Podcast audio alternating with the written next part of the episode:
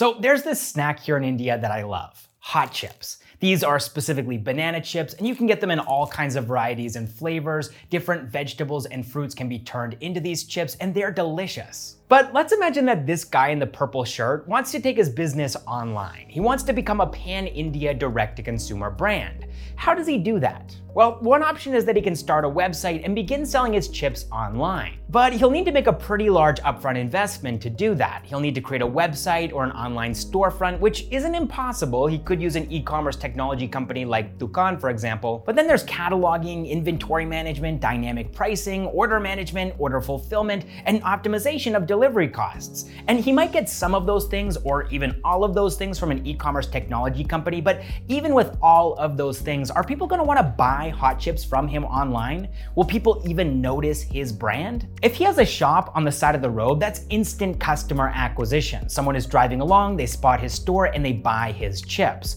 But online, it's gonna be really, really hard for him to get noticed. He'll need to spend tons of money buying website or social media ads so that his products stand out, and this is why a lot of small business owners in India choose to stay offline. If they're on the side of the road, they might need to compete with one or two other nearby stores, but that's it. The competition is minimal, whereas online, you're literally competing with every other online hot chips company. And to do that, to compete, the amount of time, money, and energy required just causes a lot of people to give up before they've even started. But there is one alternative, something that started here in India in the mid to late aughts e-commerce marketplaces. Sellers can list their products on an e-commerce platform like Amazon or Flipkart, and everything is taken care of, including exposure. Just by being on one of these platforms, their products will automatically get recommended to consumers. And if they're good, if their products get purchased frequently and customers are satisfied, then sellers can make a lot of money, far more than they might have if they were only selling direct to consumer on their own website or offline. And that's the allure of these e commerce platforms. They've made the barrier to entry so low that sellers feel comfortable and confident listing their products on them. That was one of the keys to them being able to establish a monopoly here in India. They made it easy for sellers to sell stuff online. But here's the catch these are one, American owned companies. Amazon has been an American company from day one, and Flipkart is an Indian company headquartered in Singapore and owned by an American company, Walmart. And two, these are companies, which might be a problem. They're not public pieces of infrastructure, these are giant businesses with one primary objective making money. And they do this with control. They are the middleman. They indirectly take money from buyers, they indirectly take money from sellers, and we're okay with that, not because it's something that we're happy with, but because there just aren't a lot of great alternatives. It's kind of like Google. You could go to the library and look stuff up in books, or you could use an alternative like Bing or DuckDuckGo, but let's be real here. Google is Google. And that's the way it is with e commerce. Amazon is Amazon, Flipkart is Flipkart, and nothing can replace them. So, if you're the government of India, you identify these problems. These are American platforms with a monopoly in India, and these are companies that will do anything to make more money. How do you solve these problems, though? Well, that is where ONDC comes in, and I'm going to be explaining how it works, and more specifically, how it might benefit D2C startups, because that's what we talk about here at Backstage with Millionaires startups, right after this.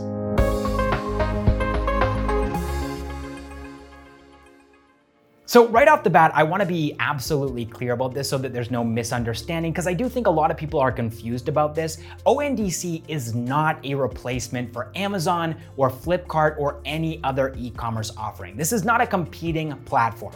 In fact, it's not a platform at all. Instead, ONDC is a network that sellers, apps, websites, e commerce platforms, basically any seller that is interacting with a buyer can join. And we've already got companies like Paytm Mall, PhonePe, Ekart, which is Flipkart's logistics arm, and Dunzo figuring out how to integrate their offerings with ONDC. And companies like ITC, Unilever, Dabur, Nivea, Shopify, Google, Meesho, and Snapdeal have shown interest. And the reason that they've shown interest and they're being so cooperative is that ONDC isn't an app. It's not an aggregator, it's not a source of competition, it is a network. And I think that might be a little bit difficult for some of us to wrap our heads around. So let me explain it in a different way. So UPI is kind of like the digital payments version of ONDC. It's a piece of digital infrastructure, but it isn't its own app. It's not replacing PhonePe and Google Pay or Paytm. It's just there as a foundation for them to build on. Now, you do have BHIM, which is the NPCI's default UPI app, but it's not trying to compete with the private players in India's digital payment space. It's just there as an option in case people want to use it. But ONDC isn't even going to have its own BHIM like app. So then the obvious question is how are you going to shop with ONDC if it doesn't have an app or a website? Well, you won't. It'll happen automatically. See, any existing platform can sign up with and join the ONDC network. And when they do that, all of the existing products that are listed on their platform end up on the ONDC network too. So, what this means is that if you're accessing, say, Myntra as a shopper, and this is a hypothetical situation, let's just say that Myntra has joined ONDC and you're shopping for clothes. Well, you might see clothes that are listed on other platforms too, like, for example, D2C brands like Bombay Shirt Company or Nicobar. And these are two brands that, to my knowledge, are not currently on Amazon or Flipkart or Myntra. And if I had to guess why, it's probably a control thing. They don't want to give these platforms control over their products. They, as a D2C brand, want to set their own rules. So if and when they join ONDC, it's going to give them the exposure that they would have had if they were listed on these e-commerce platforms, but with none of the downsides. And this idea becomes even more powerful when we're talking about diverse marketplaces that are literally built for D2C brands, like for example, Dukaan. And I'll show you what I mean here. Let's say that instead of ordering from Myntra, you want to buy clothes from a local store. So you plug in your location, I'm here in Bengaluru, then you choose a category, fashion, garments, and clothing, and then you hit search. See all of these offerings? If Dukaan were to join ONDC when it officially launches, then all of these sellers, because their stores are built on Dukaan's platform, would be able to gain access to the benefits of ONDC too. And it's through platforms like Dukaan that ONDC can become a powerful option, not just for big D2C brands, but also small individual sellers who have created online storefronts with platforms like Dukaan. With Dukaan, they can make a website, they can list products on that website, they can manage their inventory, take orders from customers, fulfill those orders, and ultimately receive payments. And on top of all of that, they also gain access to services like marketing and customer management. And Dukaan also has tie-ups with platforms like Privy and MailChimp too. So for a seller, this is the one platform that they'll need to get online and stay online successfully. And I know that many of you watching this video have thought and dreamed about starting a business, selling products or services online, but maybe all of the stuff involved in doing that is just too overwhelming. There's too many challenges to overcome, kind of like that guy selling hot chips in the purple shirt at the beginning of the video, where you feel like the only option that you have is to sell on giant e-commerce platforms that take a huge cut out of your revenue and might even steal your idea. And Dukaan might be the solution here. So if Dukaan sounds like the platform for you, then click on the link in the description or the pinned comment down below and start selling online today. See, right now, the online e commerce shopping experience for Indians is a lot like a giant department store. If we're talking about India, maybe we could compare it to a D-Mart, or if you're watching this video from North America, then it would be more like a Costco. And these stores are full of products from various brands, but the stores themselves are owned by a company, and that company sets its own rules. They choose which items are displayed prominently at the front of the store, which items are stashed near the back where most people won't see them. They choose which items are stocked and which items are rejected, and their main objective, of course, is to make money. They don't fundamentally or primarily care about the people in the store, they don't care about the companies who make the products on their shelves, and if a product starts to perform well, they can technically just copy it and sell their own version at a cheaper price. They're the store, they set their own rules, and this makes it super hard for D2C brands to compete on these platforms. Now, I say D2C brand here, which might be a little bit confusing because doesn't being on an e commerce platform sort of invalidate that D2C title? Wouldn't it be indirect to consumer because they're going through a middleman like Amazon or Flipkart, meaning that they're not selling directly to consumers? Well, that's the thing. Pure play D2C is really uncommon here in India because e commerce platforms provide brands with incredible amounts of exposure. They are product discovery platforms for consumers, which means that when you search for baby skincare on Amazon, Mamaearth and the Moms Co. are going to be there at the top of the page. And that's great for their business. That's exposure that they wouldn't be getting if they didn't make their products available on Amazon in the first place. But there's also a risk associated with this because if a brand does too well, Amazon might take notice.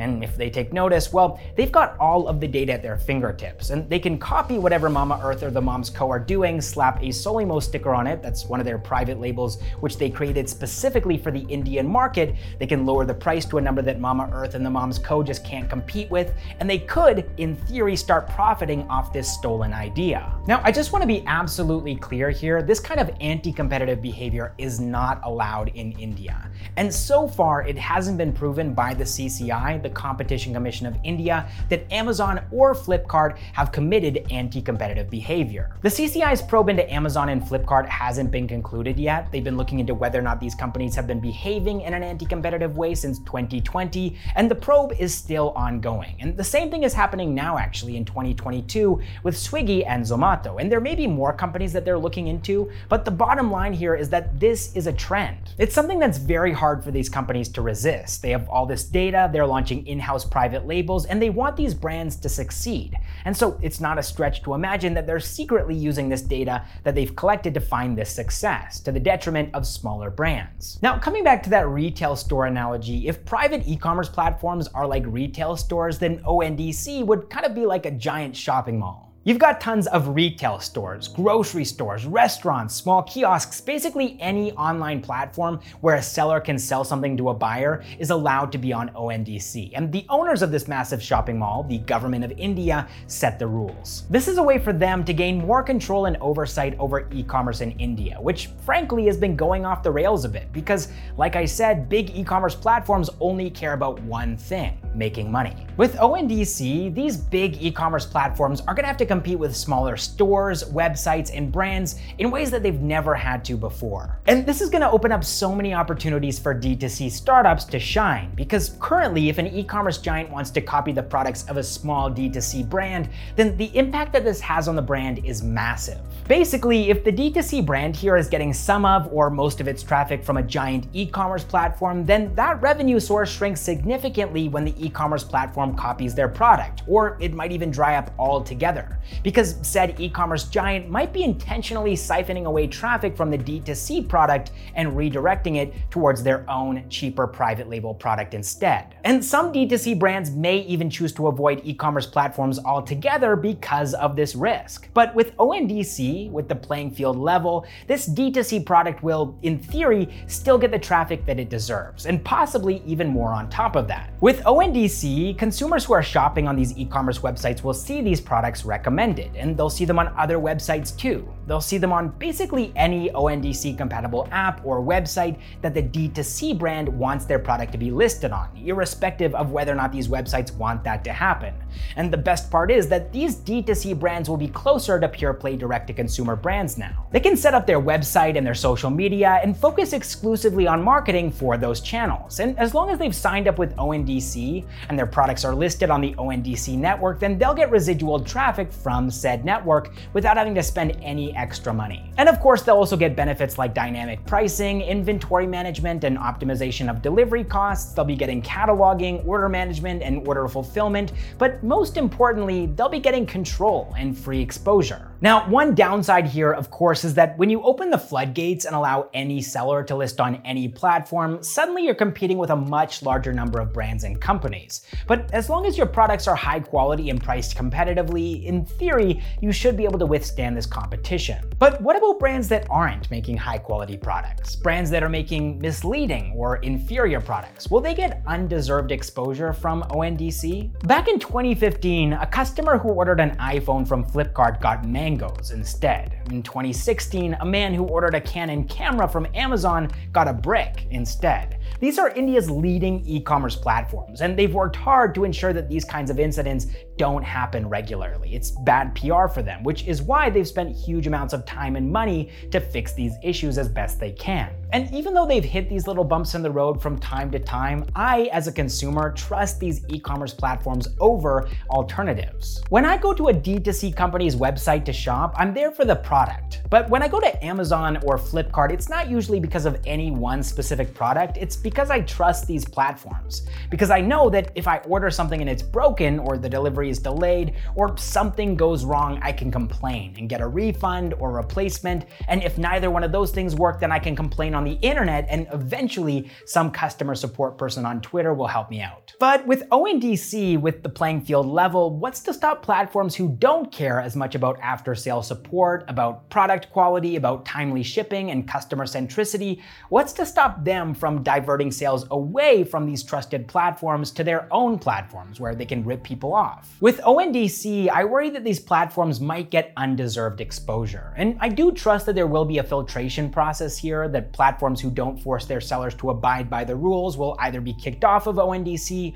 or their prominence will go down. They won't be getting as much visibility, but people always find ways around these filters. For example, sellers might get bots to review or like their products, or they might even order products to trick the platforms that they're selling on into thinking that their products are selling a lot. And so I worry that people be able to abuse or manipulate ONDC to their own benefit. And I worry that this is going to result in people ending up buying sketchy products from platforms that they didn't intend to shop on. I'll give you an example of what I'm talking about. Let's say you're on Swiggy and you're looking to order some chicken 65 and you find a great place. It's a bit pricey, it's a little bit far away, but it's rated highly and it's hygienic. But then through the ONDC network, you find a place where it's cheaper, it's closer, and the pictures just make it look even more delicious. But it's not on Swiggy. It's on some random platform that you've never heard of, but you decide to take a risk and you get food poisoning. And I know that this example seems really contrived, but I'm just trying to paint a picture of what might end up happening if people are being diverted away from the platforms that they love and trust